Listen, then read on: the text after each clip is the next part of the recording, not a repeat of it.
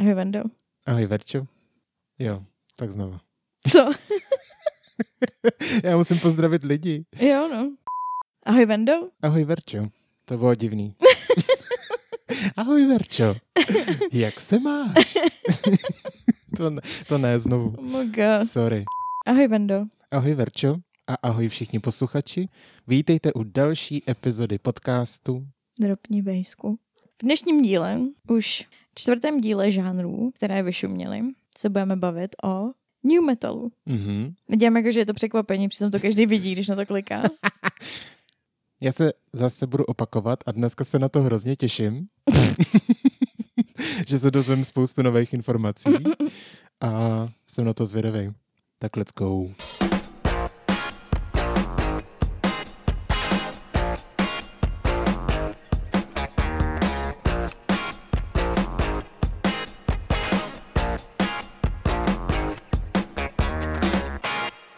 Co je to new metal? To bych právě rád věděl. Co je to new metal, Vendo? Hm. Hmm, je to žánr, který vyšuměl. New metal je podžánr alternativního metalu, který fúzuje spoustu, spoustu různých věcí. Hlavně teda heavy metal a prvky hip-hopu, funku, rapu, grunge, alternativního roku, hard roku. Prostě je takový myšmaš všech věcí, ze, ze kterých vznikly další myšmaše. Mhm. Je to braný jako pod kategorie nebo podžánr heavy metalu. A byl hodně ovlivněný elementama synthpopu, hardcore punku, jazzu, rap metalu, groove metalu, industrial metalu. Jako prakticky to je fakt prostě směska úplně strašně moc věcí. A mně se to právě líbí na tom. Jo, no, a z toho vznikly další směsky. prostě strašně moc jako fúzování a, a myšmašů a Víš, co mě napadá? Že, to je, že bych to přirovnal jako, že pes, pouliční směs, tak s dalším pouliční směsí jako fenkou máš těňata, mhm, tak ty pouliční směsi jsou new metalisti mhm. a to všechno ty štěňata jsou další ty, co se jako z toho... Jo, jo. Nevím, nevím, proč mě to, nevím, proč mě to napadlo, to bylo první, co mě napadlo, je pouliční směska psů. Nicméně ten název toho hudebního stylu byl poprvé, jako New, NU, byl poprvé použit autory z magazínu Spin v říjnu 95 pro koncert skupiny Cold Chamber. Mhm. A je to jako zkrácenina slova normální new, jako nový. To jsem N-E-W. se, jo, to mě právě zajímalo nejvíc. Já jsem se potom nepídil, ale hrozně mě zajímalo, proč to není new jako new, ale je to NU. No ono se pak jako říká, že to možná je ještě zkrátka slova nuked, Okay. jako nukleární. Prakticky je to asi víc cool způsob, jak spelovat slovo nový. okay. Si myslím spíš já. Okay. Taky se to občas píše mimochodem new jako NU s přehláskovaným U. Jako německý přeláskovaný U. No jako se dvěma tečkama. OK. To, to bylo jako nu, New metal. nu metal. Jo, no. Je to jako míň agresivní forma death metalu. New metal byl popularizován na konci 90. let nejvíc a pak to pokračovalo prostě do nultých. Ale ty začátky jakože new metalu, new metalu, co už se označuje jako new metal, tak ty reprezentují hlavně kapely jako Korn.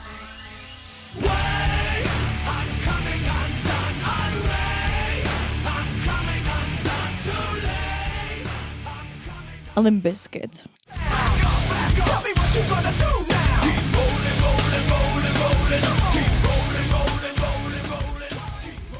A k tomu se pak ještě dostanu víc do detailu.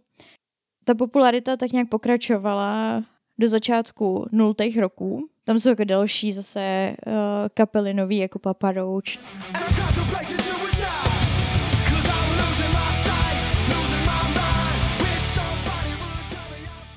nebo POD. You cross the line and there's no turning back. Told the world how felt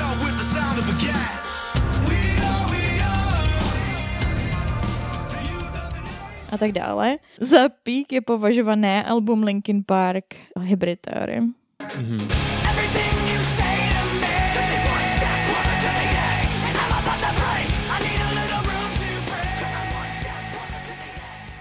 Pak už nějak tak jako v půlce nultých roků zase tam přišlo strašně moc kapel, které byly součástí tohohle toho žánru.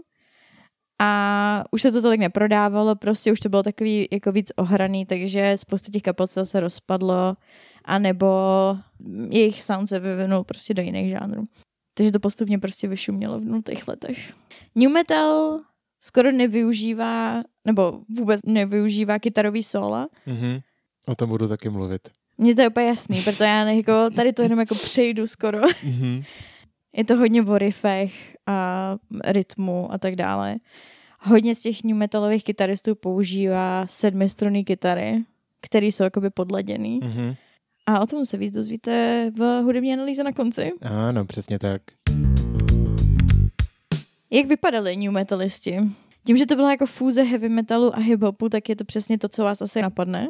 Přešli jsme jako z hodně úzkých kalhot do hodně širokých kalhot. Různých jako košilí, značkový džíny, adidasový soupravy, Dobře. sportovní drezy, Mhm. baseballový čepice. Jako oproti těm všem žánrům, co jsme už dělali, tak mi to přijde nejvíc slabý, co se týče vizuálna. Asi jak jaký interpret, Hmm. ale jako nemá to tak jasnou jako linku, společnou linku pro všechny ty interprety. Právě, že už je to taková větší směska všeho, mi Jo, to no. Ale hodně prostě jako teplákoviny, Mm, co se týče materiálu. mm. A tak to je i ten influence z toho hiphopu, že možná. No právě. Hodně eh, dreadů, různých copánků, nagelovaných vlasů. Pak moje nejobl- nejneoblíbenější věc. Absolutně příšerný bratky. Mhm. a tak to byly konec 90. prostě boybandy a celkově tady to. No, takový to, jak máš jenom jako trochu chlupu Hmm. na bradě. Jo, jo. Oh, jako odbarvený vlasy nebo plešatý lidi. Mhm. Takhle to vůbec nezní vizuálně líbivě. Tak, jak to popisuješ. Možná do toho jako uh, projektuju své vlastní emoce, co se týče tyhletý, tohohle toho vizuálna. Hodně ale jako tetování, piercingů, hodně piercingů na obličeji, Hmm. hodně takových těch řetězů na peněženky. Mhm. Chápeš? Jo, Že to měl ty, jako přidělaný na tom, na těch kalhotech. to jsem teď viděl dokonce, že to jako furt lidi nosej. Já jsem si, že to vrací, ale trošku v jiném kontextu, než je tohle, podle mě. No asi na to nemají peněženky, ale nevím, co na to mají jinýho. Tak Mně, to, mně se to jako vůbec nelíbí. Jako já jsem to viděla udělaný jako fajn, že to máš jenom připnutý na poutkách na pásek, Mhm. jako vepředu a vzadu prostě. Tenhle trend se mi nelíbí. OK. Jako já nemám rád řetězy a tady ty všechny věci, takže mi to přijde prostě takový... Hm. OK. Ale některé kapely, new metalový, nejvíc asi známý z tohohle toho jsou Slipknoti.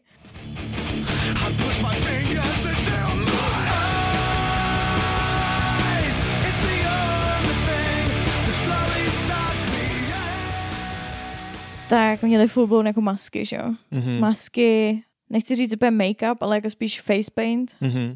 A potom jsou tam kapely jako třeba právě Evanescence, které byly víc jako do jako gotických estetik a tak dále. Takže mělo to jako několik směrů. Záleželo na tom, jaký mix zrovna toho hybridního žánru jako procentuální máš v té hudbě mi přišlo. Jakože Limbisky třeba hodně jako byly do hiphopu spíš, nebo si to přáli aspoň. Takže tam byly hodně ty cargo pants a baseballové čepice a takový Hmm. víc jako tahle ta estetika. A když to Evanescence byly víc do gotičná, takže tam byla, že jo, Emily měla hodně korzety a takovéhle věci. Slipknot třeba byly víc do metalu, tak tam jsou zase spíš takový ty jako o, masky, právě že jako děsivější, gorový a takovéhle věci. Takže hodně záleželo na tom mixu, co si zrovna měl jako v té hudbě, těch různých žánrů. Já už jsem to nakousla, ale jako ten největší rozdíl mezi new metalem a heavy metalem byl právě třeba v těch vokálních stylech, nebo new metalovou součástí hodně byl rap. Pár kapel mělo jako součástí DJ a tak dále. Kdežto heavy metal, už jsme se tady taky o tom bavili, spíš zní jako víc muzikálově. Hmm. Jsou to víc jako takový mocný a velký vokály. Zase taky záleží hodně na tom, kam, Se přikláněli, no. kde na tom spektru jako seš, v Hmm. metalu nebo heavy metalu a tak.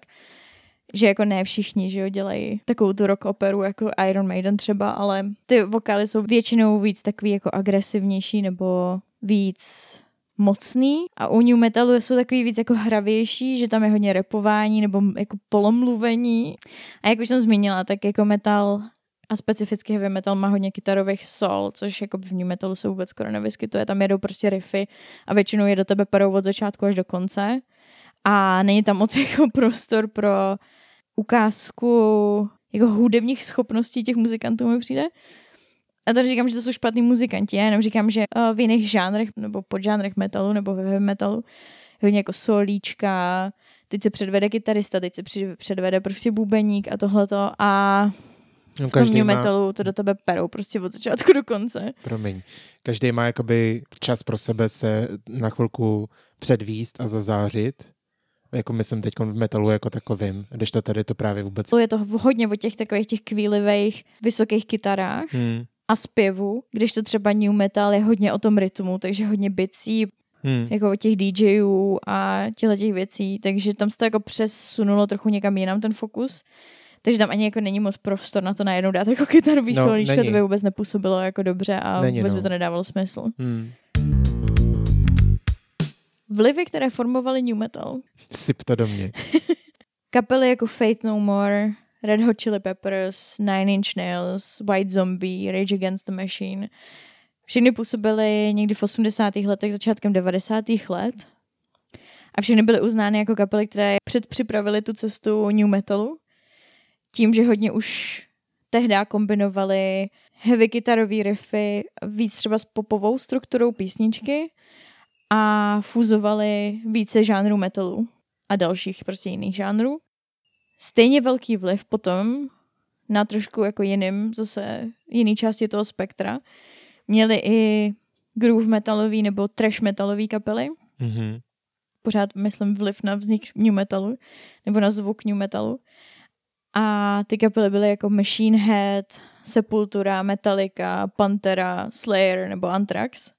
Hlavně specificky Anthrax. To byly jako úplně pionýři toho jako rap metalového žánru, kdy skombinovali právě jako rap a heavy metal na jejich EPčku I'm the Man z 87. Charlie,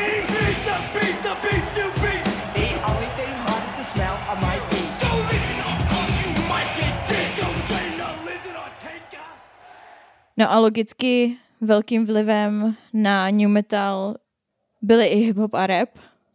A vlastně ty new metaloví interpreti hodně zmiňují interprety, který ovlivnili jako Dr. Dre, Ice Cube, takže NWA, Cypress Hill, další interpreti jako The Fat Boys, hodně Run DMC, což dává smysl, Beastie Boys, taky LL Cool J, Public Enemy, A Tribe Called Quest, všechny tyhle ty jako hiphopový, rapový interprety zmiňovali ty new metalový interpreti. Tam to nejde říct jiným slovem, Mhm. mm-hmm. takže se prostě budu opakovat.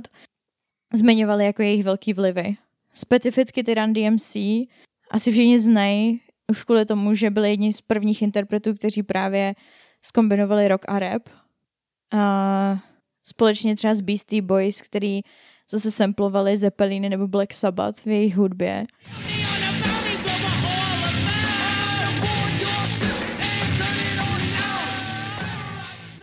Nebo i Red Hot Chili Peppers, který byly víc jako funk.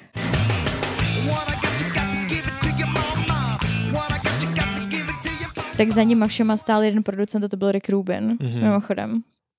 A ve spoustě právě jako způsobech je, jako, je Rick Rubin považovaný za otce toho žánru rap rock. Ale když se vrátím k těm Run DMC, tak já musím zmínit tu kolaboraci s Aerosmith na Walk This Way, Mhm. na předělávce písničky Walk This Way.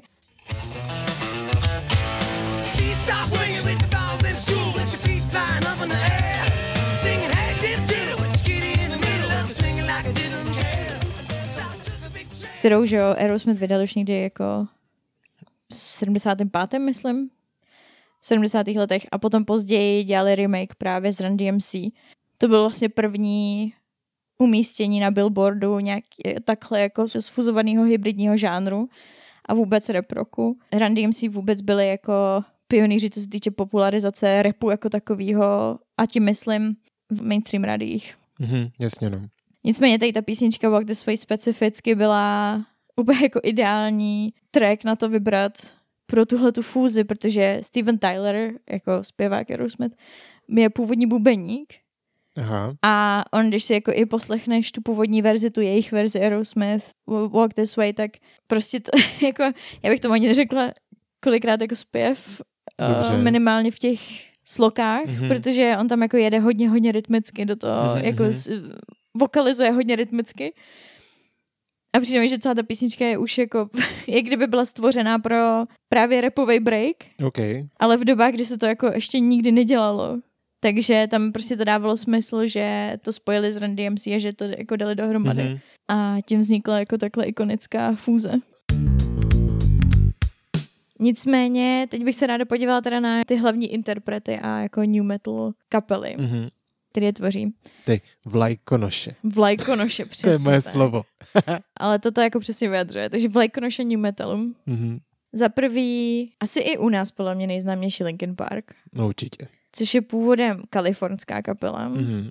Ty se dali dohromady v roce 96 a původně se jednalo o členy Mike Shinoda, Rob Burden, Brad Delson a ty potom jako rekrutovali Chestera Benningtona, což je ten hlavní zpěvák, který tak nějak jako vyjadřuje asi pro většinu lidí Linkin Park. Ono tam byly ještě nějaký jako další lidi, ale do toho jako asi není tak důležitý zabíhat. Nicméně oni jako fakt fungovali jako skupina prostě. Mhm. Mm-hmm. Stejně jako třeba, co jsem zmiňovala u glam metalu, Bon Jovi a tak, že byli, jakože měli taky spoustu problémů, ale jako drželi spolu prostě vždycky. Jasně. Že byli jako dobrý kamarádi, tak neměli žádný nějak jako skandály v médiích a takové věci. Vždycky drželi za jeden pro vás. No jejich první album se jmenoval Hybrid Theory, protože to je jakoby vlastně self-titled album, to je totiž původní název té kapely, je Hybrid. Theory. To to jsem nevěděl. Až potom se přejmenovali na Linkin Park. Mhm. To vydali v roce 2000, tudíž nějak jako čtyři roky potom, co vlastně vůbec vznikla ta kapela. A vlastně prodali přes 10 milionů kopií, že oni byli fakt definice toho úspěchu přes noc. Linkin Park měli asi jako největší komerční úspěch uh, z new metalových kapel. To určitě. Oni je znají úplně všichni, že jo? Takže to naprosto chápu. Jo, no. A vlastně oni to album původně, což si myslím, že se že jsou jako jedni z prvních, kteří to takhle využili, ale oni se ho hodně snažili protlačit třeba skrz jako chatroomy a internet. Mhm. a tak dále, což si myslím, že v té době jako v roce 2000 ještě nebylo tolik zvykem, Hmm. ale největší hity z tohle alba jsou In the End, Tried so hard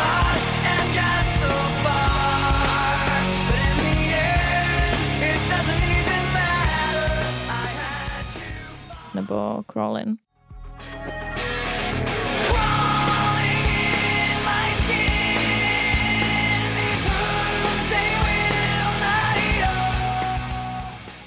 Oni těch hitů mají hrozně moc. Když se nad tím Strašně moc. zamyslíš. A má jako taky úplně jako éry a tak. Hmm. Jako v té době, když oni byli strašně populární i v České republice, když oni byli vždycky populární v České republice, ale že, že to bylo jako specificky na základce, si pamatuju, jako osmá, devátá třída. Jo, začalo to jakože druhý stupeň, že to lidi začali hodně poslouchat a vydrželo to vlastně až do Čestrový... No to vlastně předbíhám. Jop. Chytřejší, chytřejším to došlo. Jejich další album vyšlo v roce 2003. Oni taky jako jeli docela rychle a to se jmenovalo Meteora.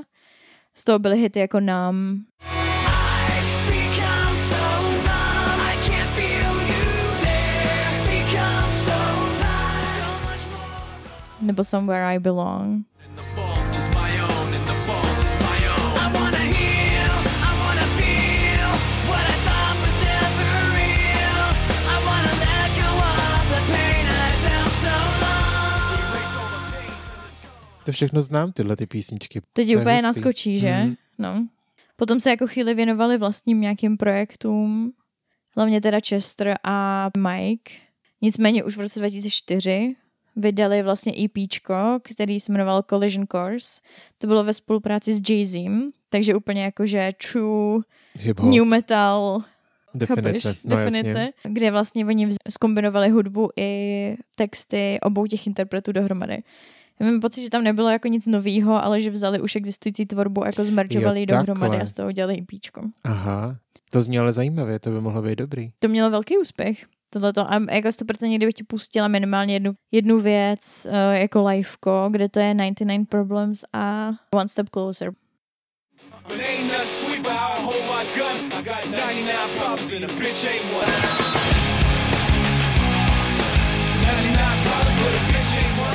A to mělo jako velký úspěch, tady to EPčko. No a potom 2007 navázali s albem Minutes to Midnight, z toho je třeba What I've Done.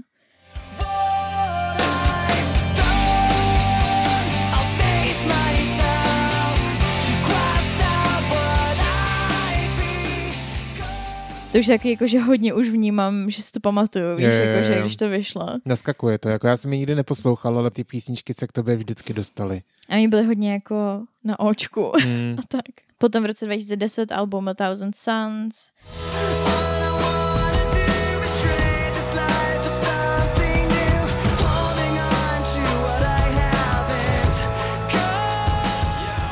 V roce 2012, 2013, 2017 vydávali další alba.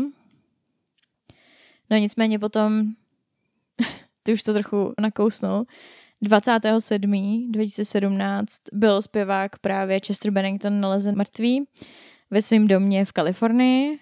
Podle zprávy koronera šlo o sebevraždu oběšením. Neměl v těle žádný drogy, mimochodem. OK, to jsem nevěděl. V místnosti se akorát našla nějaká poloprázdná lahev od alkoholu Alkohol. nějakého. Mhm. Skupina logicky potom oznámila, že o zrušení turné k té poslední desce. No protože ono, totiž ta jeho smrt byla chvilku po pražském koncertě. Jo, chviličku, no. Chviličku. A vlastně i to poslední album, který oni vydali v tom 2017, tak bylo v Česku jako jedno z nejprodávanějších Hmm. vůbec. Hmm. A Mike Shinoda poděkoval České republice za tohleto, jako že, to, že si to všimli těch prodejů, kolik se tady toho prodalo. Jako až tak? jo. Hustý. A proto právě i jako po nějakých deseti letech dorazili zpátky do Prahy v rámci tohohle toho turné právě. A bylo to chvilku potom, co právě našli uh, Chestera to, no. Hmm. On jako se nikdy netajil tím, že trpěl fakt těžkýma depresema a nejspíš tenhle ten stav, jako psychický jeho stav, zhoršila právě i smrt Chrise Cornella, Hmm. o čem jsme se bavili v předchozí epizodě Grunge, který umřel vlastně 18. května 2017. Aha, On ho přežil vlastně jako o jasně, chvilku. chvilku. O jeho sebevraždě jsme se bavili v minulý epizodě. A oni byli fakt jako dobří kamarádi a Chris byl hodně velkou inspirací pro Chestera. Mně se líbí, jak je to provázaný. Že? No, Chris Cornell umřel 18. května a Linkin Park 19. května den potom vystupovali u Jimmyho Kimmela mhm, mhm. V, Late Night v Show. Late Night Show, nebo to ta se jmenuje jinak, oni no. se všichni mají strašně podobný názvy. Některý jsou Late Late Night Show, některý jsou, no prostě, Nevím, nevím, která to je, ale byl to Jimmy Kimmel. jasně.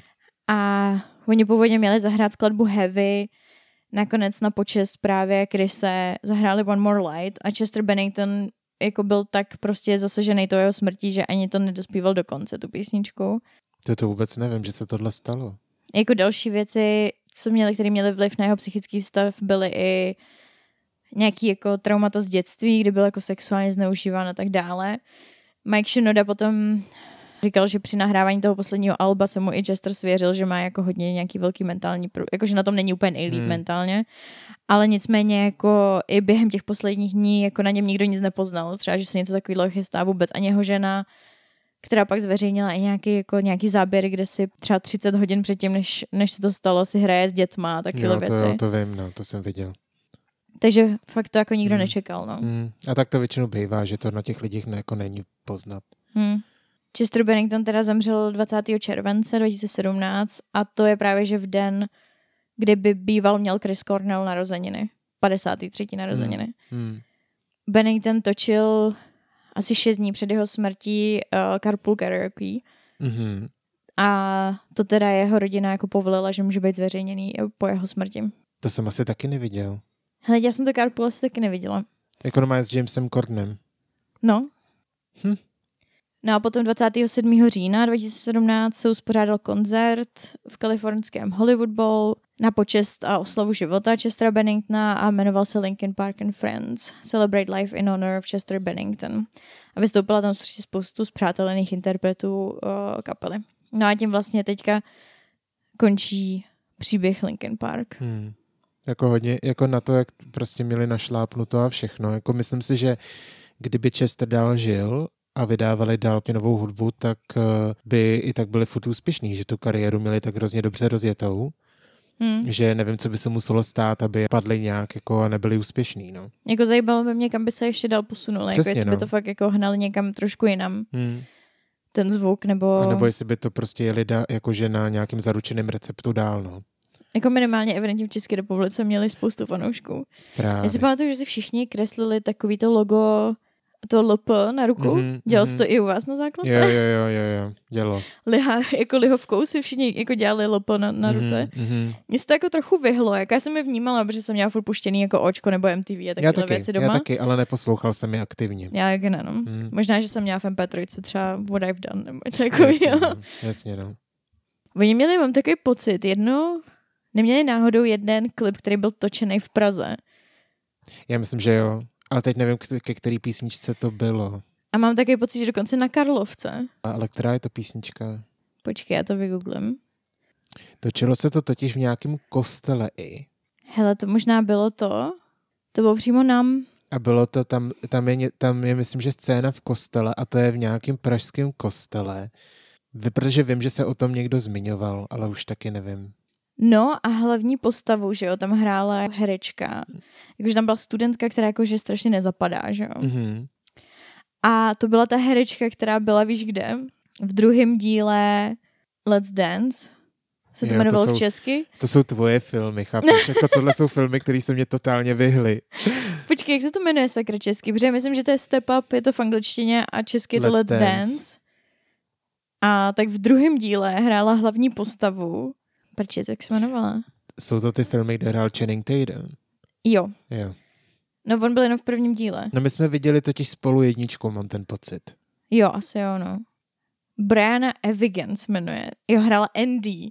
A Let's Dance 2 se to jmenovalo v češtině, ano. Hmm, hmm. V angličtině Step Up. The Streets, myslím, nebo něco takového. A to je ta herečka, která hrála v tomhle klipu v Praze nám Ah. od Linkin Park. Mi teďka úplně naskočilo. Hmm. jsem se na to vzpomněla.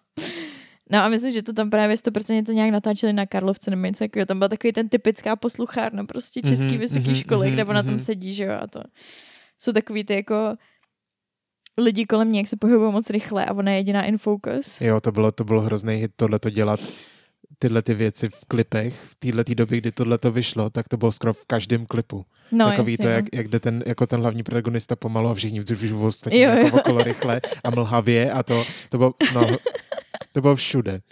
Jo, no. Dalšími velkými interprety new metalového žánru a právě pionýři, takže vlajkonoši a pionýři Mhm. jsou Korn. Dobře. You don't know the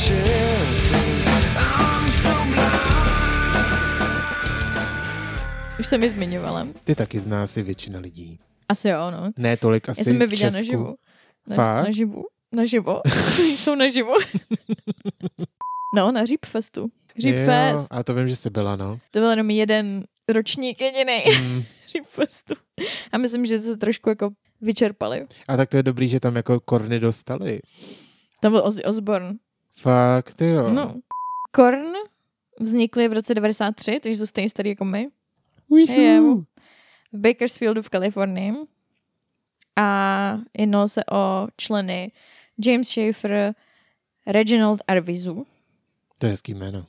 Brian Welsh, Jonathan Davis, což je zpěvák, a David Silvera, Mhm. který ale potom byl nějak vyměněný za Ray, Ray Luzier. Ray Luzier. To je jakože hezky, hezčí řečený loser. Ray Luzier. Já bych si měla tyhle ty jména nejdřív jako vy, vygooglit, jak se jako vyslovujou, než je začnu dávat sem. Nicméně, Jonathan Davis, No. jako docela taky zajímavá osobnost new metalu. On jako nikdy nechtěl být zpěvákem, ale pocházel z umělecké rodiny, kde jeho otec mimochodem byl klávesista pro Franka Zapu, Mhm. Který už jsme tady taky jednou zmiňovali Jo, v no, první co nám to- epizodě. To, to já úplně miluju tady, to, když to do sebe pak zapadá, ty informace. Um, A jeho mamka, myslím, že byla tanečnice, Mhm. mám takový pocit. Jonathan Davis byl tak trochu jako opuštěný těma rodičema, protože oni se hodně soustředili na svoji vlastní kariéru. Rozvedli se, když mu bylo tři a prakticky on pak byl jako s jeho tátou, ale pak ho vlastně odhodili u babičky Mhm. i s jeho sourozencema a tak. A jeho babička mu právě, právě koupila bicí soupravu, ale on potom už jako ve 12 byl multi-instrumentalista, že on hrál se, když se naučil se nějak na klarinet, upright bass, mm-hmm. Mhm.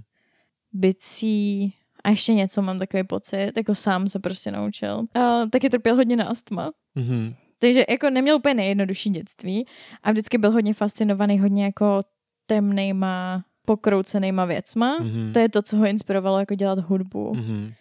Ale jako hodně ho taky ovlivnil jeho vztah, nebo spíš nevztah jako s jeho nevlastní matkou, kterou si našel jeho otec, která ho jako prej úplně nesnášela, nebo co. A on měl prej hodně fantazie o tom, že, Teď se úplně bojím, kam to půjde. že s ním má jako hodně, jak se řekne česky, violent, Násilný. násilný sex a potom jí zabije. A to jako přizná? Jakože No. veřejnosti? No, protože on právě že říkal, že takový, takhle temný věci ho jako inspirovaly, než se podívá jako na fotku z hřbitova, chápeš? Aby si pochopili, jako, jaký level temných věcí ho inspirovali k tomu, aby dělal hudbu. Jesus. Jako přece takovýhle představy můžeš mít, ale nebudeš jako ventilovat mezi svoje fanoušky. Hele, on nikdy neměl moc problém jako v tom být Open. dost zranitelný. Právě, že i kvůli tomu byl jako dost šikanovaný, že byl takový od mala, že byl prostě hrozně otevřený v tom, jak je hrozně citlivý a Ok. okay. emocionální. Já si myslím, že to jako tak nějak je celá jeho osobnost. Že tohle to řekne nahlas, protože se k tomu přizná, protože prostě je takovej. Jako je to cool, jako, ale úplně mě to zaskočilo, že a mě by nikdy nenapadlo takovýhle temný myšlenky ventilovat ven. To patří na terapii třeba. Chceš se s něčím svěřit? no ne, na to mám terapie, ale jakože, no je to zvláštní. No, on třeba i od 16 pracoval v Márnici. Jak se ten kluk může pak divit, že prostě všechno kolem něj je temný. Když dělá v márnici, teď jako se soustředíš na to temno. Já vím, že si jako asi na to nestěžoval. No ne, ale pro ně to bylo hodně zdroj té kreativity ale inspirace. minimál, a inspirace, ale minimálně on tam pak říkal, jako, že spousta těch věcí v jeho životě je hodně sluná a pozitivní, jakože on byl docela jako vyrovnaný člověk. Protože fakt. takhle to zní, jako že prostě nedělal nic jiného, než byl doma v zatažených závěsech, o svíčkách a jako přemýšlel nad tím, jak má násilný sex so svojí matkou, kterou zabije. a Nevlastní pak jde, matkou. Nevlastní matkou. A pak jde pracovat do márnic. Jako já si myslím, že měl víc jako balans v těch věcech, že ho Ok. okay. přitahovaly tyhle, tato temnota, ale zároveň měl jako i hodně pozitivních věcí ve svém životě. On měl pak děti, minimálně myslím, že jedno dítě měl určitě. Mhm. Mm-hmm. Oženil se, jako říkal, že spousta věcí v jeho normálním, jako běžném životě je hodně pozitivní, Mhm. mm-hmm. když byl pak už dospělej. Ale zároveň ta kreativita pro něj Vznikala z toho. pramenila z těch jako temných právě. No ale v 16 dostal práci v Márnici, kde jako on viděl mrtví jako děti, dospělí a tak dále. A později mu kvůli tomu diagnostikovali taky PTSD, mimochodem. No právě tohle nemůžeš dělat, když jsi citlivý. No, tohle to musí dělat lidi, kteří jsou totálně jakože, nechci říct necitliví, ale prostě má jako hroší kůži tady na to. No jako asi nejsi úplně uspůsobený v 16, když jsi emocionální 16-letý klučina. Já si to nevím představit, jako tohle vidět v 16. No ale zároveň jako on asi neměl úplně vyvinutý, chápeš? Jako on si asi neřekl, jako tohleto by měl být můj um, jak se tomu říká, boundary, Hranice. hranice. Jakože za tuhle tu hranici bych asi neměl jít. Když ho ty věci přitahovaly a chtěl tam jako jít Jo, přes tu jasně, čáru, že? jasně, jenom se jako snažím žít do toho, jako kdybych tam byl v těch 16, to, to jako, takže se mu vůbec nedivím, že má posttraumatický syndrom. On se tomu taky nediví. To je šílený. No a potom u něj doma začala zkoušet právě kapela a on v- jako v jednu chvíli vzal mikrofon a začal zpívat. Dle jeho slov. Takže jako on už byl na jednu stranu hodně do hudby, kreativní člověk, tak tohleto, ale jako nechtěl být nějak jako zpěvák, ale pak prostě jeden den začal zpívat a byl z něj zpěvák. Okay. No a jejich hodně populární písničky jsou třeba právě Freak on a Leash, to asi zná každý.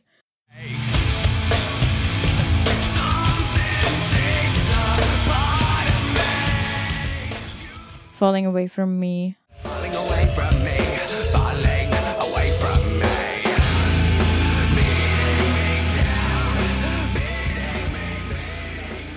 Ke konci 90. let uh, vydali už třetí album Follow the Leader, který se umístilo na číslo jedna v Billboard 200 a bylo pětkrát platinový. Hmm. Další velmi známý interpret, kapela tohohle žánru, minimálně teda aspoň pro nás, podle mě v České republice, jsou Evanescence. Jo, jo, jo. Je to jsou tvoji oblíbenci vlastně, No jsem úplně zapomněla. To je- taky. To, to jsou moje teenage roky. Jako Evanescence to prostě, zvlášť to album, teď se k tomu dostaneš, Mhm. mm-hmm. předbíhám, ale zvlášť album Fallen, To je první. no, tak to je pro mě prostě úplně jako že srdcovka. Já znám Hmm. všechny ty písničky. Nevím, jako já si myslím, že jsou hodně podceňovaný. Minimálně jako Emily. Mně vždycky přišlo, že jako nebrali moc lidi vážně. Hmm. Nevím, jestli to je tím, že, že tam je Lee jako ženská, nebo jestli to je tím těma písničkama, který možná třeba nejsou někdy až tak moc neagresivní. Ale, Ale jako jo, no. No, byl jako jiný druh prostě. tím, jak jsou šmenclí tím žánr. gotikem, No.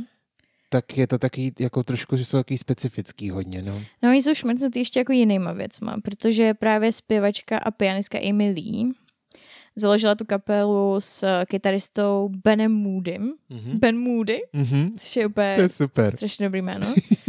No, ale oni se potkali na křesťanském táboře, nebo jako na táboře pro křesťany, ale byli oba dva z Arkansasu a Mhm. dali to dohromady v roce 95, kdy bylo Emily teprve 14. A její táta byl DJ, jako rádiový DJ, takže ona hodně jako už vyrůstala od mala kolem hudby. Svoji první písničku napsala, když jí bylo 11. Mhm. A mimochodem ta písnička se jmenovala Eternity of the Remorse. Ježíš co to měla za dětství?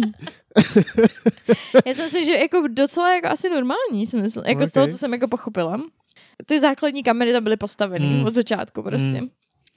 No ale uh, její původní plán byl dělat hudbu pro filmy. OK. Její největší vlivy byly klasická hudba a potom právě, že grunge, alternativní rok 90. let. To tak hrozně sedí. Právě, no. Hm.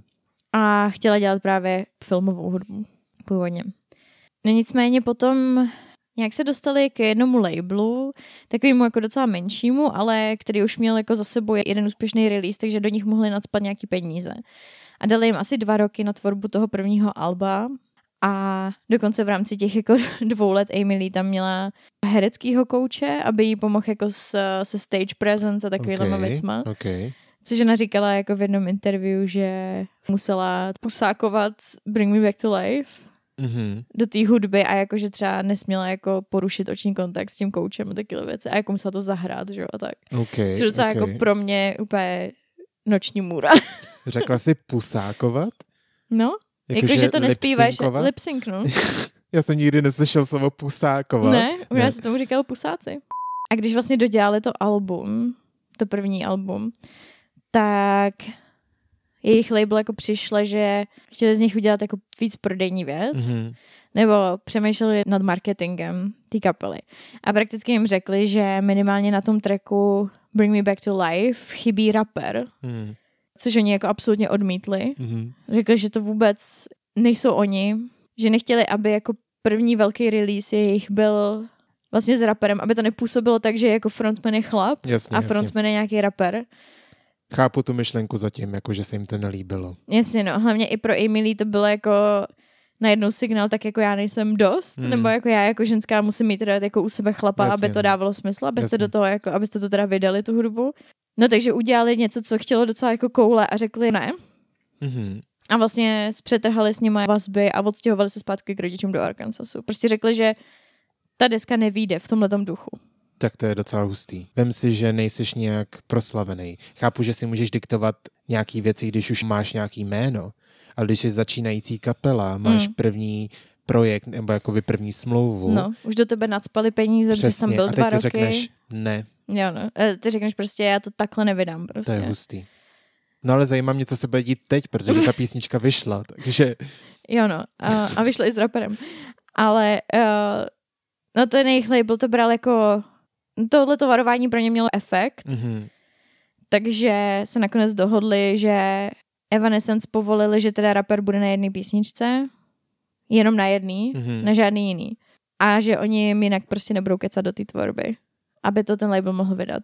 Pak tam byly ještě nějaké další věci, že oni dostali příležitost, myslím, spolupracovat na v uh, hudbě k filmu Daredevil nebo něco takového v té Mhm. době, takže pro ten label to bylo jako finančně výhodný Jasně. taky. No a tudíž vyšla, že jo, Bring Me Back to Life. No nicméně to mělo jako obrovský komerční úspěch. To znáte všichni. Wake me up inside. Wake up. Wake me up inside. Ono už je to jako na pomezí trochu mýmka, ta písnička, ale Je, je, no. okay. Nicméně to bylo teda z toho prvního alba Fallen, který už ty si zmiňoval. No a Bring Me Back to Life teda mělo obrovský komerční úspěch, takže oni trošičku jako taky ty chceš, aby tvoje hudba měla takovýhle úspěch, ale zároveň, no a co teďka jako ty další věci, že jo? Protože to byla první věc, tak teďka ty další budou ale jenom zajímavý. Hmm.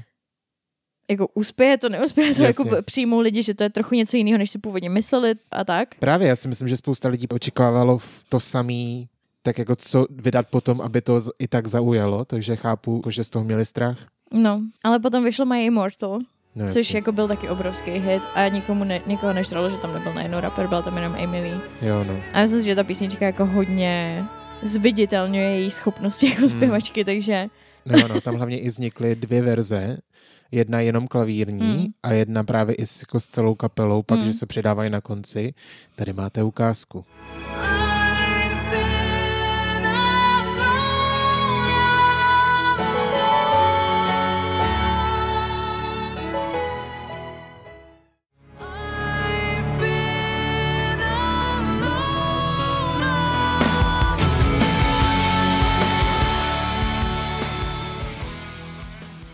Další výrazná část a hlavně teda třeba pr- i pro mě bylo to jako ta estetika Evanescence a teda hlavně jako Emily, to beru jako Evanescence se rovná Emily. Kde ona právě, že byla víc jako do gotiky a tak a ona, jako já si pamatuju, že už jako malá jsem z někde dočetla, že ona si navrhuje ty kostýmy sama, že mi to Hmm. přišlo hrozně cool. Jo, jo, jo. Ona říká, že prostě si vždycky navrhne spoustu věcí, pak se jí to uše, ona s tím jede to turné a Hmm. tohleto. A to mi přišlo prostě strašně super. Jo, no. A tam mimochodem taky měla i piercingy v, na, v obličeji. Myslím, že měla právě to obočí. A jako Jo, myslím, určitě že to jo, měla no. na začátku, pak už ne, ale na začátku u toho Fallen, tak vím, Hmm. že, že to občas měla, no. To mě tak jenom jako napadlo k té vizuální stránce. Jo, no, a ty černý, že dlouhý, prostě rovný vlasy. Jako bylo to celkově hodně temný. No oni byli taková jako gateway pro spoustu lidí do jako v dalších víc metalových, gotických věcí. Nicméně, co mně přijde třeba zajímavý, jakožto kvůli tomu, že jsme Češi a že Mhm. jsme jako mega ateistická země, Aha. tak oni byli považovaní za jak- jako křesťanskou kapelu. Strašně dlouho. Okay. Jako lidi je brali jako křesťanský rok prakticky. Ale vím, že jako oni tam zmiňují v těch písničkách Boha. Protože oni byli oba dva vychovaný, ten Ben i Amy, jako křesťani, potkali se na křesťanském táboře. Mhm. A byli hodně dobře umístění v hitparádách právě křesťanského roku a tak dále, protože to lidi o nich věděli. Jo, jo. Což mi přijde hrozně vtipný, že jako, protože u nás že to, to vůbec, Vůbec, se s tím ne, jako vůbec. nespojovalo. Takže... Vůbec to takhle není vnímaný, no. No, no potom i ten Ben Moody v jednu chvíli odešel z té kapely, Emily už potom dělala sama. Hmm. A on pak nějak se jako od toho distancoval úplně, jako že what the fuck děláme prostě na Christians hit parádách. Přitom on byl vychovávaný jako Christian. Že mu to vadilo. No, ale jako, ale vlastně to celou dobu věděl, protože ten jako marketing k tomu byl trochu dělaný, protože z toho měli prachy, že jo. Ale jako reálně mi nepřijde, že by se k tomu nějak jako oficiálně vyjádřili. Mhm, mhm. Takže oni jako vlastně nebyli, ale nechali lidi si to myslet, protože jim to, protože to samozřejmě dávalo smysl obchodně, že jo. No právě, proto si říkám, jako proč by ti to mělo vadit, že seš na nějakých křesťanských hitparádách, jako to jsou prachy prostě.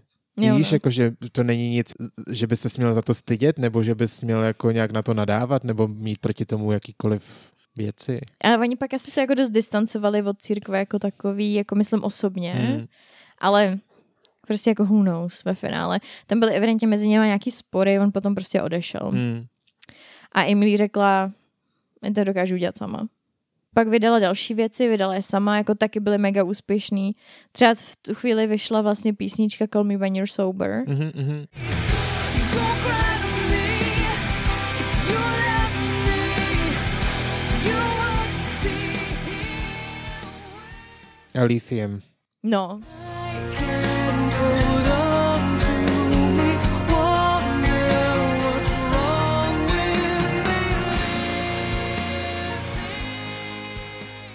Ty si jako mega pamatuju, já Hmm. třeba, ty se mi strašně líbily. Tam si pamatuju, že ona měla takový kostičkovaný šaty, mám takový pocit v, tý, To nevím. v tom Ty, klipu. Já si hrozně pamatuju ten klip. ty jsi hrozně na ty klipy, jako já jsem ty klipy moc nežral, takže to ti Jo, nepovím. hm. Já jsem měla totiž puštěný od rána do, do noci klipy prostě. Nebo jako Očko, nebo Hmm, MTV, MTV. a tyhle ty, VH1. VH1 byl moje oblíbený.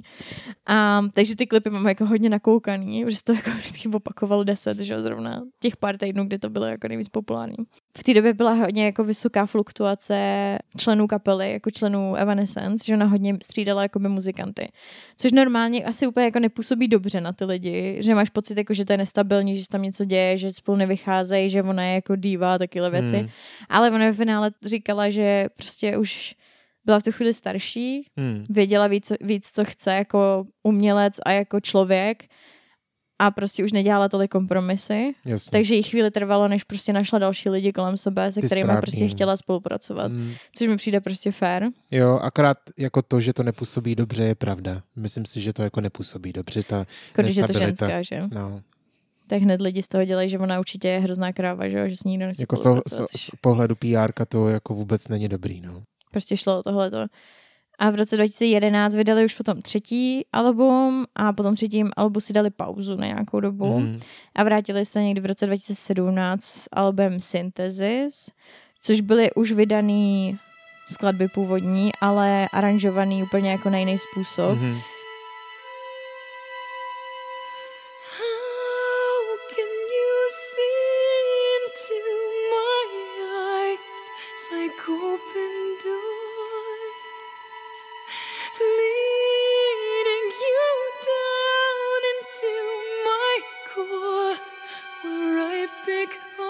Víc to bylo jako právě do klasické hudby, víc to zněla jako ta filmová hudba, kterou ona chtěla původně dělat, že? Jo, no. Takže to bylo podle mě hodně takový pro ní znovu zrození a taková jako finalizace toho, co vlastně ona původně zamýšlela se svou hudbou dělat. Že vzala to, co už vydala a prostě to předělala do toho stylu. Je dobrý, že jí to nechali udělat vůbec. Jakože nahrávací společnost. Klobouk dolů, no. Ale mně se to teda upřímně moc nelíbilo. Já jsem to slyšel, to Hmm. album. Já jenom část, já jsem to neslyšela celý. A nějak mě to extrémně jako nezaujalo. Je to takový, jako je to, ne, není to věc, kterou já si pustím do sluchátek, že jdu poslouchat hudbu, je to Hmm. něco, co bych si pustila k tomu, když pracuju, nebo Jo. jako když u toho něco dělám, jako spíš Hmm. podkresová věc. Mm. Odkaz k Evanescence je jasný. Fakt hrozně spopularizovali nebo dostali jako tu gotickou estetiku a ten zvuk mezi široký publikum a myslím si, že se v ní, v ní specificky viděla spousta těch lidí, který, který do té doby jako neměli lidi, ve kterých by se viděli v hitparádách nebo v televizi Jo. nebo prostě v rádích a Jo. tak dále. Vyplnila docela velkou díru na trhu, si myslím. Jo, no. Zvlášť jako z pohledu těch fanoušků, že, že to bylo taky úplně jako něco úplně jiného. Hmm. Do toho ženská, že jo? A tak si myslím, že jako si našla, nebo jako oslovila hromadu lidí, kteří právě, jak říkáš, se v ní zlídli, no. Fakt si dokážu představit nějaký prostě malý 14-letý holky, který vyrůstaly třeba v křesťanské rodině v Americe. Jo. Ale zároveň jako Mají radši tvrdší mají radši jako věci. třeba alternativnější hudbu a Hmm. teď jako viděli vlastně jí, která Jo, no. tohle to pro ně symbolizovala, jako Jo. že viděli, že je to možný. Nebo No jako, jasně, že, že, že ty dva světy se můžou protnout a nejsou na, v základě proti sobě.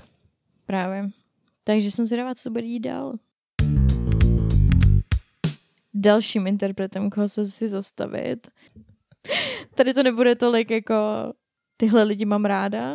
Mhm. Tady je to spíš jako Tyhle lidi nemám oh my ráda. god, what the fuck. OK, A to jsou Limp Bizkit. OK. Ty já vůbec neznám. Neznáš Limp Bizkit? Jako znám název, Hmm. možná znám ty písničky, nevím, ale jakože to je pro mě úplně mimo Jako- moji bublinu. Oni jsou prostě zábavní, hlavně Fred Durst. To je je ten zpěvák. zpěvák, že? Aha. Nicméně oni pochází z Jacksonville na Floridě. Sformovali se v roce 94. Frontman je Fred Durst. Další um, členové jsou Sam Rivers, John Otto, Leo Demand, Demand, Demand, Dimo. Dimu. Ale to je DJ Little. Mhm. Takže lidi ho budou znát podle jako DJ Little. A uh, West Borland. Podle mě Fred Durst a West Borland ta jejich fúze jako vytvořila prostě zvuk Limp Bizkit. Mhm. Jsou takový taky úplně jako lidi, který bys vůbec nečekal, že by někdy vůbec byli kamarádi na to, že by spolu jako tvořili. Fred Durst byl taky hodně jako do hip-hopu, repu. On byl takový, jak budu skejťák, budu tater, chci být součástí subkultury, chápeš? Mhm. OK. Nevím, mně přijde prostě Fred Durst jako No jen to řekni. Hrozný pozor. Ale to je jedno. Já tě, já to, já tě úplně viděl do týmu, si říkal, řekni ten pozér, řekni pozér. Je to tvůj názor prostě, no. Velký hity od nich jsou třeba právě Nuky. Either way,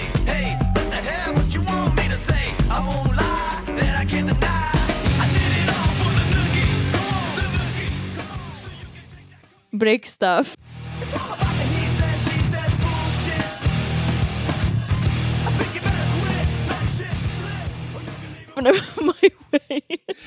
Yeah, this time I'ma let it all come out. This time I'ma stand up and shout. I'ma do things my way. It's my way, my way or the Trošku se to zvrtává jako v hate speech na tuhle skupinu. Ne, ne, ne, ne. Ne, já jsem měla na střední tak měsíc, kdy jsem jako poslouchal Limp Bizkit a neironicky. Dobře. Nicméně byl to měsíc tak. Mhm. To není moc dlouhá doba. Jejich třetí studiový album Chocolate Starfish and the Hot Dog Flavored Water. Já nesnáším alba s dlouhýma názvama. A ještě takovejhle název. Ale jako je to zajímavý. Jako byl platinový. Chocolate Starfish. And the Hot Dog Flavored Water. Mně přijde, že se prostě strašně snaží. Jakože dělají so much a jsou strašně extra a nemusí být. chápeš? Nepůsobí to jako, že to přišlo přirozeně. Působí to hrozně vyfabrikovaně. No oni jsou taky nejvíc accusovaný z toho, že jsou jako sellouts. A Mně přijde, že právě, že Fred Durst je takový jako orientovaný na komerční úspěch, řekněme. jasně, jasně. Jsou prostě prodejní. Ne tolik umělec. Hmm. Uh, nicméně jako Fred Durst a Limp Bizkit, jak to vzniklo. Fred Durst vlastně šel na koncert Kornu a po tom koncertě přesvědčil jako hud- muzikanty z Kornu, protože oni pak šli mezi lidi se seznamovat. On vlastně jako překecal, že je tater, přičemž on tý, jako tetoval asi týden. Mhm. Tak je přesvědčil, že je tater, ať jdou k němu domů, že si dají drinky a že on je otetuje. Dobře. Opil je, otetoval je a strčil jim svoje demo. Mhm. který potom, oni potom předali tomu svýmu producentovi Robinsonovi. A prakticky jako on z začátku, je- jemu se to jako nějak zvlášť nelíbilo tomu pro, producentovi, takže to ignoroval, jenomže Fred Durst furt volal a volal a volal. A poslechla si to přítelkyně toho producenta a tý se to líbilo, takže ho vlastně jako donutila. Je přes přítelkyni, no Jo. jo. Ale jako s tou přítelkyní Fred Durst neměl nic společného. Ne, tak to nemyslím, tak to nemyslím, tak to nemyslím, ale jakože, víš co, ne, to se mi nelíbí. A pak přijde přítelkyně, hele, manžo, Manžo? Jesus. jakože, Travíš hodně času na MMO, že? ne, jenom koukám na videa, kde to jako komentují a čtou ty příspěvky, tak to ve mně tak jako To zůstalo. existuje? No jasně. Většina českých youtuberů, který já sleduju, tak furt na to dělají narážky. Jo? Jo, mimísek, manža a tak dále. Snažilka. Snažilka a tady ty všechny výrazy. No a Proto. Počkej, odkud jsme se... Uh, Nicméně, jo, manža. takže, no. no. no, že to bylo přes přítelkyni. Takže on jako stra řekl, OK, tak já s vámi udělám to první album. No a komerčně byl jako mega úspěšný Limp Bizkit. Hmm. Byl taky jako hodně, jako eh, ten Fred Durst byl hodně do hiphopu, Wes Borland byl zase hrozně takový experimentální a víc jako, protože byl kytarista, takže ten do toho přiváděl jako víc toho metalu. Jako potom i jako další muzikanti je neměli moc rádi ve finále. Dobře. Že oni co třeba udělali, tak v 99. byl Woodstock festival, všechno bylo v pohodě, mm-hmm. pak přišli na Mhm. stage Limp Bizkit, Mhm. nebo tohle je jako slova Freda Dursta, že on viděl jako, že cítil hrozně tu energii z toho davu, No. že byli všichni hrozně jako rozjařený a tohleto a on to prostě hrozně vyburcoval a podpořil.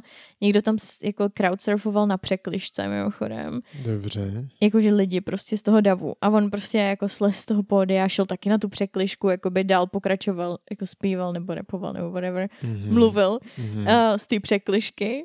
Pak se vrátil jako na pódium a prostě myslím, že při break stuff právě.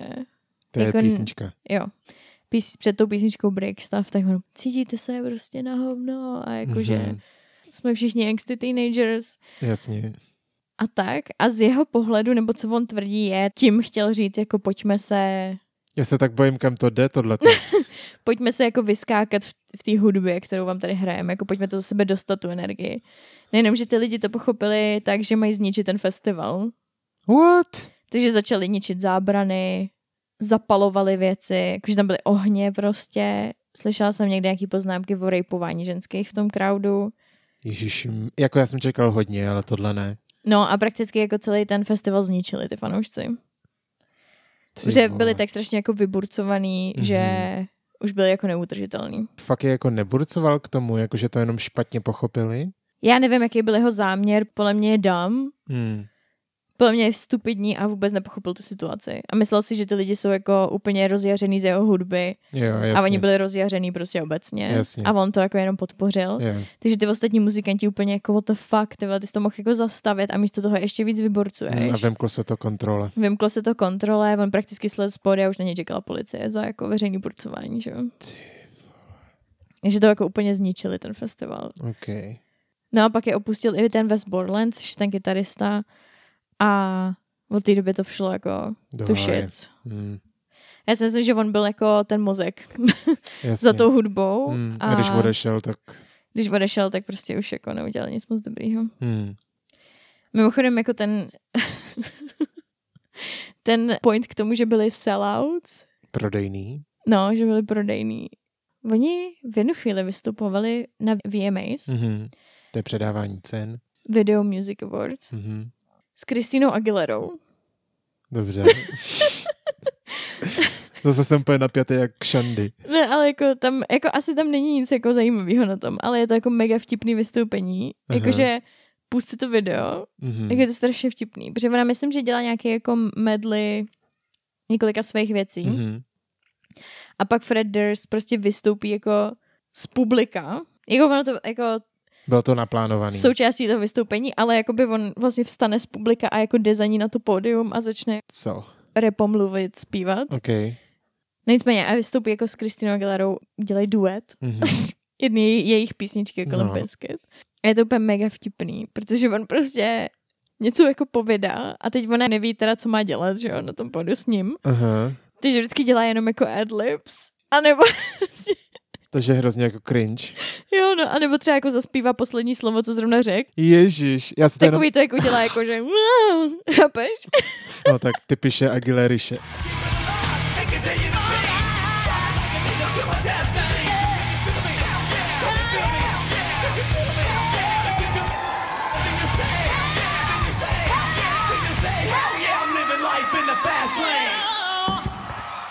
A oni právě, že se mu jako vysmáli všichni, co dělá s Kristinou Aguilerou a on jsem to udělal for the Nuky. A prostě měli jako beef Mhm. s Kristinou Aguilerou, kde ona jako mu zase vzkázala jako to by se ti tak líbilo dostat z tohohle Nuky, chápeš? Já jsem možná rád, že se mi to celý vyhlo, jako tahle celá etapa jako Limbiskit. Jak je to zábavný na druhou stranu. No a to je všechno. Goodbye. OK, tak to bylo rychlý. Pak máme ještě jako další interprety, které byly i třeba u nás hodně populární, u kterých ale nebudu jako zacházet do takových detailů, jako třeba System of a Down.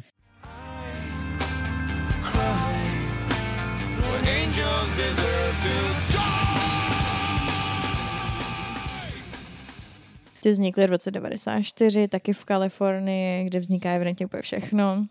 POD, což uh, je kapela, to je akronym a znamená to Payable on Death.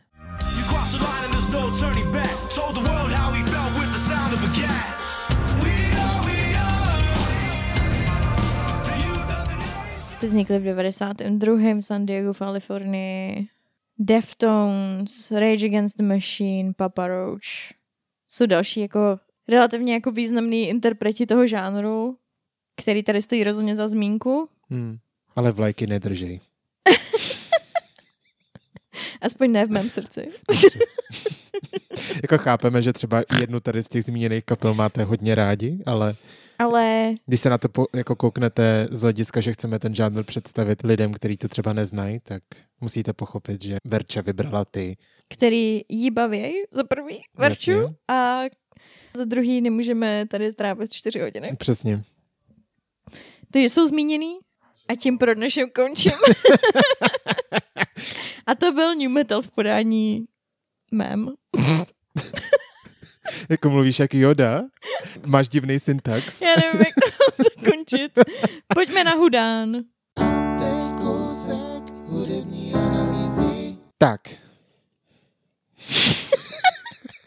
Takhle podle mě začíná úplně každá hudební analýza. já zase ten uh, žánr jako takovej pojmu obecně, ale ty jsi už si spoustu věcí řekla, takže já je tak jako zopakuju. A pak jsem si vybral jednu takovou písničku od zmiňovaného interpreta dnešního, Mhm. a kterou určitě většina z vás bude znát a tam ty prvky ukážu. Takže, jak jsi říkala, tak new metal je fúze víc žánrů dohromady. Je to teda hlavně heavy metal, hip-hop, rap, funk a tak dále. Hlavní rozdíly mezi a, new metalem a heavy metalem tak e, jsou ty, že ten new metal obsahuje repové části, to už si taky říkala, kdežto v, jako v heavy metalu si to úplně neumím představit. Mhm. New metal taky velmi zřídka, kdy má kytarový sól, kdežto heavy metal má. Co ale naopak mají společný, tak jsou kytarový riffy, což už jsme si vysvětlovali, co je.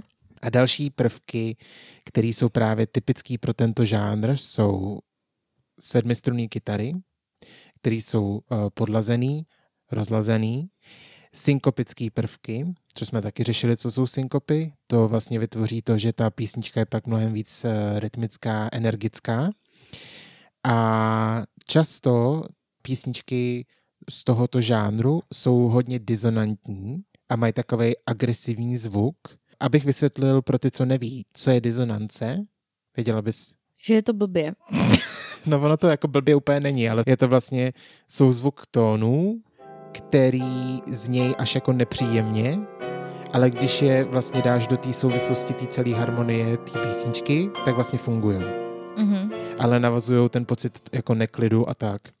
Dost často se taky objevuje chromatická harmonie a to taky má vlastně ten účinek té disonance Mhm. a uh, takového trošku jako, že to vlastně neladí občas, že to tak jako zní, přitom to ladí. Mhm. Co je dalšího typického pro new metal, tak jsou intenzivní a agresivní texty, ale nemusí být vždycky. Takový častý témata jsou uh, zrada, šikana, party, ale i moshing na koncertech, věci jako naděje a tak, ale ten uh, žánr jako takový nemá úplně typický zaměření textů, ale spíš je to o té intenzitě. Co se týče vokálu a co je pro ně typický, tak eh, je to, že jsou takový agresivní, ale je to tím, že vlastně hodně těch zpěváků a zpěvaček tak používají growl, což bych přeložil do češtiny jako zastřenost hlasu. Je to takový jako rejstřík, který je zastřený. Mhm.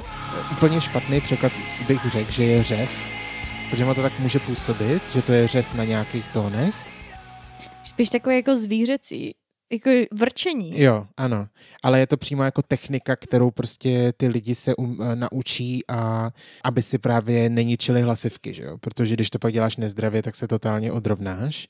Ale co je pro mě jakoby nejvíc, co obdivuju, tak jsou ty zpěváci, že to umějí hrozně rychle překlikávat ty rejstříky. Mhm. Mm-hmm. Že vlastně zpívají normálně bez té zastřenosti a pak vlastně s tou zastřeností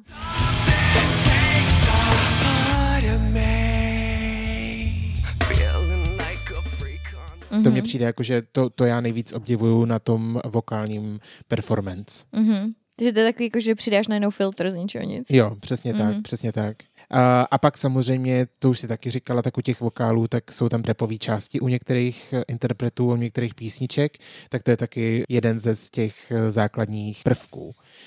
Co se taky často objevuje, tak je takzvaný turntabling. To je vlastně manipulování se zvukama, většinou to dělají DJové, a hrajou se s tím zvukem, různě zrychlujou, zpomalujou, hrajou pospátku a vlastně z toho i můžou utvořit beaty, Mm. ale určitě většina z vás eh, zná pojem scratching, takový to čik, čik, na tě prostě jak eh, hladěj ty, hladěj ty, Desky. ty desky. Takže tak, takže to jsou takové základní obecné informace o new metalu jako takovým. A mně se na tom právě hrozně líbí, což jsem taky říkal, že je to fůze tolika věcí a je to vlastně hrozně unikátní a v rámci toho jednoho žánru je spousta variant a spousta takových jako zákoutí a jiných eh, místností a hrozně se mi to líbí, ta diverzita. Mhm. Každopádně, písničku, kterou jsem si dneska vybral pro eh, hudební analýzu, tak je písnička od skupiny Korn, Freak on a Leash, Mhm. mm-hmm. což pro anglicky nemluvící tak je blázen na vodítku.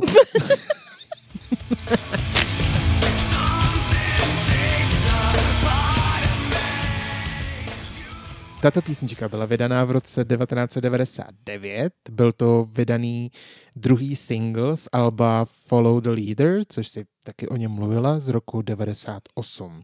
Co je taková zajímavost, než se vrhnu na ty jednotlivé prvky, tak eh, originální verze téhle písničky obsahovala noisy guitar break, tak tomu Mhm. jako říkali, eh, neboli hlučnou kytarovou vložku uprostřed té písničky.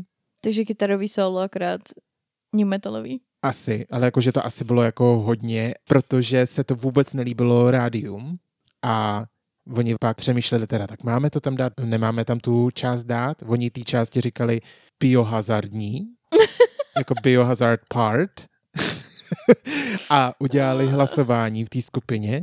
Mhm. Oni byli, že jo, čtyři členi a jediný, Demokracie. cože? Demokracie. Tak a jediný ten zpěvák Jonathan Davis byl pro zachování téhle Mm. mm. části a všichni ostatní, že ne, takže byl přehlasovaný a ta část tam není. Ale tak to je jenom taková zajímavost, kterou jsem objevil. Co se týče seskupení té kapely a celkově, co můžeme slyšet té písničce, tak jsou vokály, elektrické kytary, basa a bicí. V určitých částech ta basa kromě vlastně bicích taky splňuje uh, rytmickou funkci. Můžete to slyšet tady.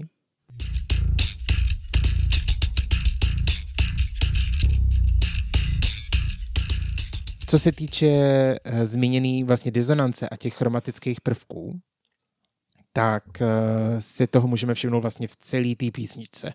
Už uh, v intru je to naprosto jasný a vlastně ta písnička je tou disonancí a tím jako neklidem prošpikovaná.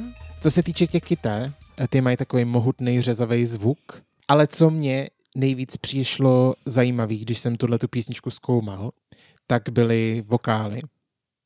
Protože si myslím, že tam jako, kromě samozřejmě té rytmičnosti a toho celkového soundu, to je samozřejmě důležitý, ale co mě, se, co mě nejvíc zaujalo, byly právě ty vokály, protože jsou tam velký kontrasty. Když si vezmete tu sloku, tak uh, jde tam slyšet taková jako naléhavost, takes a part of me. Something lost and never seen. A to mně přijde jako celkově v celém tom new metalu, že ty vokály jsou prostě jiný než v ostatních žánrech. Hmm. Myslím teď tím feelingem a tím, co z nich vyzařuje. A je to taková určitý jako tajuplnost a taková jako naléhavost. Nevím proč, ale prostě působí to tak na mě a že to ty všechny kapely mají tak jako hodně společný. Jako mně přijde, že tam je často jako vidět hodně taková gradace, Mhm. mm-hmm. že to začne tak jako nervózně Mhm. mm-hmm. a v očekávání Jo, jo, jo. a pak to jako vybouchne postupně. Přesně tak, přesně tak. A právě v těch uh, slokách, tak uh, samozřejmě, že to není jenom o těch vokálech, pomáhá tomu i ta instrumentální část, ten podklad, ale ono vlastně to působí skoro jako mluvená řeč, jenom opravdu Hmm. jako, která občas zabrouzdá do melodie, Hmm. ale jinak je to vlastně jako kdyby mluvil, nebo tak aspoň to na mě působí. Jo, no, to je taky hodně těch interpretů. Jo, no. Pak to vlastně přechází do toho refrénu, kde on už právě zakomponuje ten growl, tu zastřenost do toho hlasu.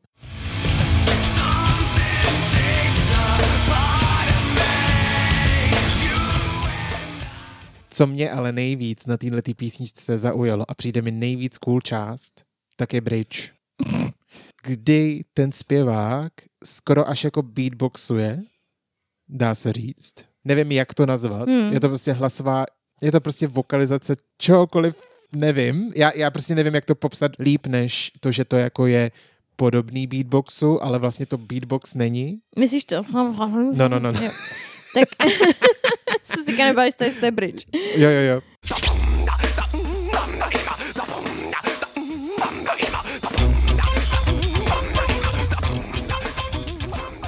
Jo, no, to je takový, jak když jako vzýváš démona někde v lese u ohně. OK.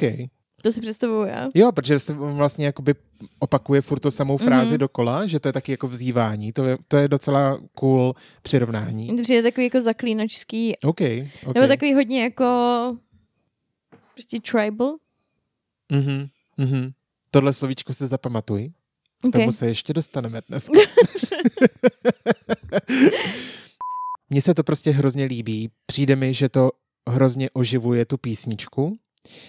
Stejně jako vlastně v těch slokách jsou takový ty dovědky, jako že on zpívá, že jo, tu, tu melodii a pak jsou takový ty, jak kdyby mu někdo jako odpovídal. Já myslím, že tam je něco I wanna see the light, Mhm. pak je So do I a zase I wanna see the light. A je tam právě na to slepnutý efekt a je to hrozně zajímavý. Life's gotta always be messing with me.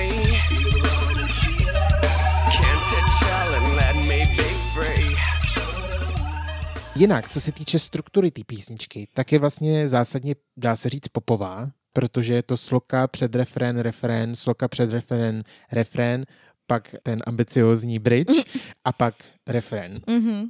Mně se líbí, že ten bridge to tak jako hodně vygraduje, že vlastně na tom začátku je to čistě vlastně o něm a jenom trošku něco málo toho instra, ale pak, jak on řekne go, tak najednou se spustí vlastně úplně jak totální lavina zvuků a totální jako mohutnosti a to se mi hrozně líbí, jak, jak s tím pracovali a jak to vlastně jako najednou bouchne po tom, co on řekne to go.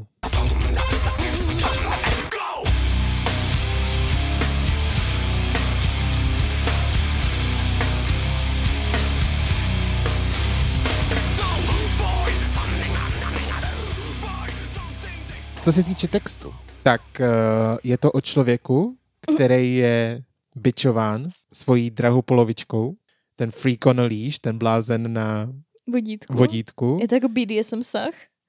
Jako slovně bičovat, to furt může být BDSM vztah. Může, samozřejmě. Chápeš, co se mi nejvíc líbí na hudbě a na textech je to, že každý si tu písničku může vyložit po svém. Proto to, co tady já říkám, neznamená, že to tak musíte chápat i vy. Nevím, proč mluvím jako úplný idiot, ale to je jedno, jdeme dál. oj, oj, oj. No prostě je to o tom bláznu na vodítku, který vlastně plní úkoly, nebo dělá všechno, co po něm ta partnerka chce. Sounds like a BDSM relationship to me. Jako jo, je to jako třeba vůbec nenapadlo, ale teď, když to říkáš, tak se s tím totálně stotožňuju. To si otočil docela rychle.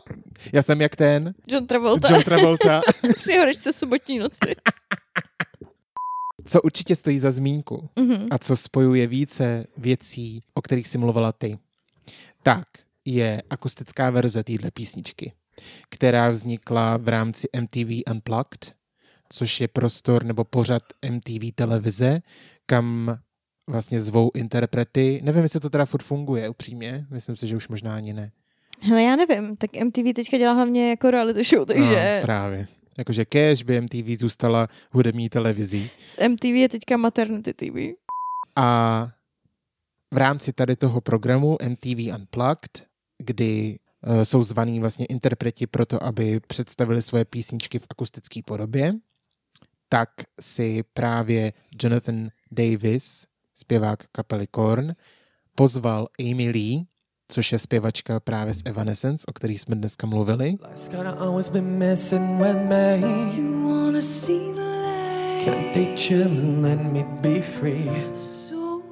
A já, si, já musím říct, že k té písničce jako takový začala se mi prostě hrozně líbit. Fakt se mi ta písnička hrozně líbí. Hmm. Já jsem s ní nebyl tak úplně friendly, protože jsem si ji slyšel jenom párkrát. A ta kombinace s tím, že si pozvali tu Amy Lee a ta akustická část, že to začíná vlastně pianem, který Hmm. vůbec neexistuje vlastně v té originální verzi, mně se ta verze hrozně líbí. Myslím si, že jsou trošku nezvládnutý ty refrény, že to tak tolik nevyzní, nebo aspoň to je jakoby můj názor.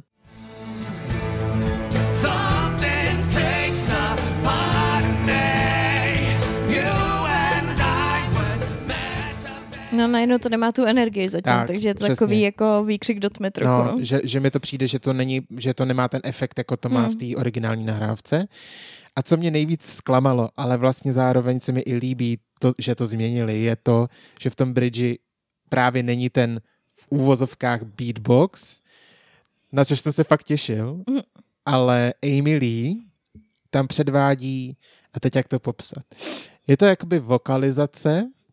První, co bylo, když jsem to slyšel, tak se mi vybavila Xena, princezna bojovnice, a s tím souvisí to slovo tribal, Aha. že mi přijde, že to je tak jako, že to vlastně vystihuje to, co já chci říct, Mhm. že to tak jako by působí, Jo, OK, to je její vokalizace. ta její Hm. vokalizace v tom bridge, Jo, no, kdy on tam dělá jenom go, go. to je takový jako amazonský.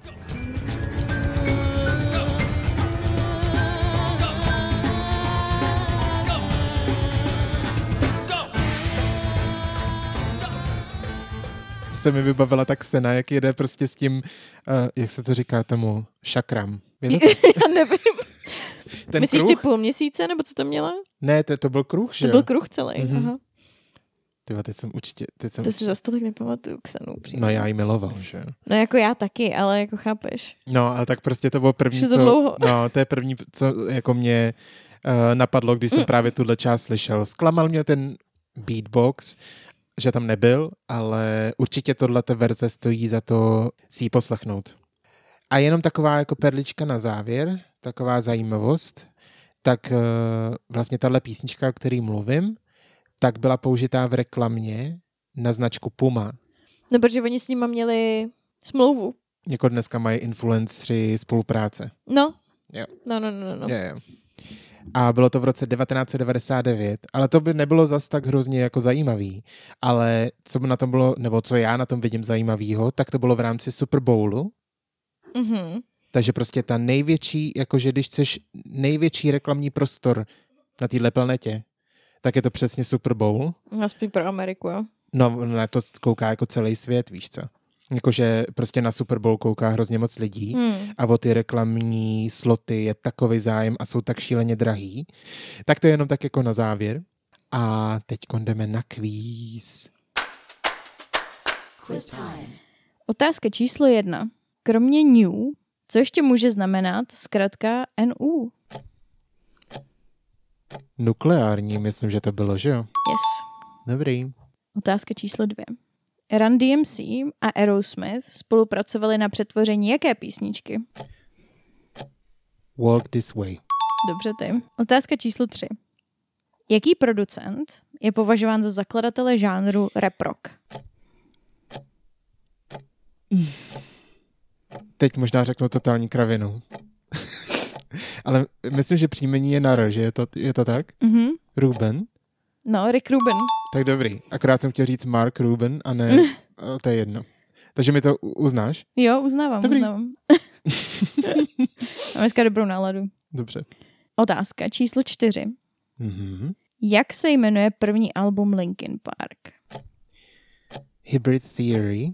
Dobře ty. A je to self-titled album, protože se původně jmenovali Hybrid Theory. Hmm, Čumíš, viď? Čumím, no. Otázka číslo pět. Klip, ke které písničce od Linkin Park se natáčel v Praze?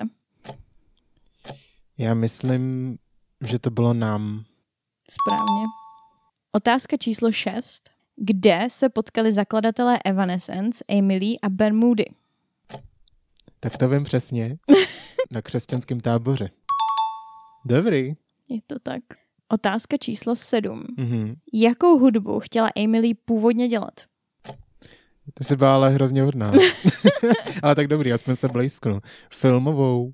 Správně. A zužitkovala to tak jako do jisté míry na albu Synthesis. Mhm. Bonus point.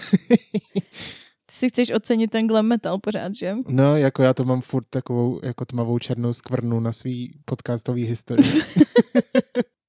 Otázka číslo 8. mhm. Kde pracoval v 16 letech Jonathan Davis, zpěvák kapely Korn? Uh, uh, v Márnici.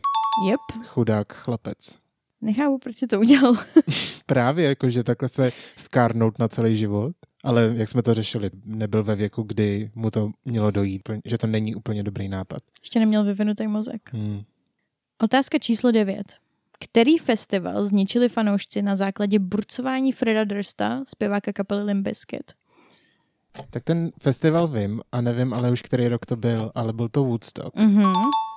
A teď nevím, jestli to bylo 98 ročník.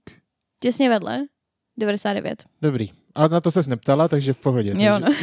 no. Ptala jsem se jenom, který festival. Otázka číslo 10. Mhm. S kým vystupoval Fred Durst na VMAs?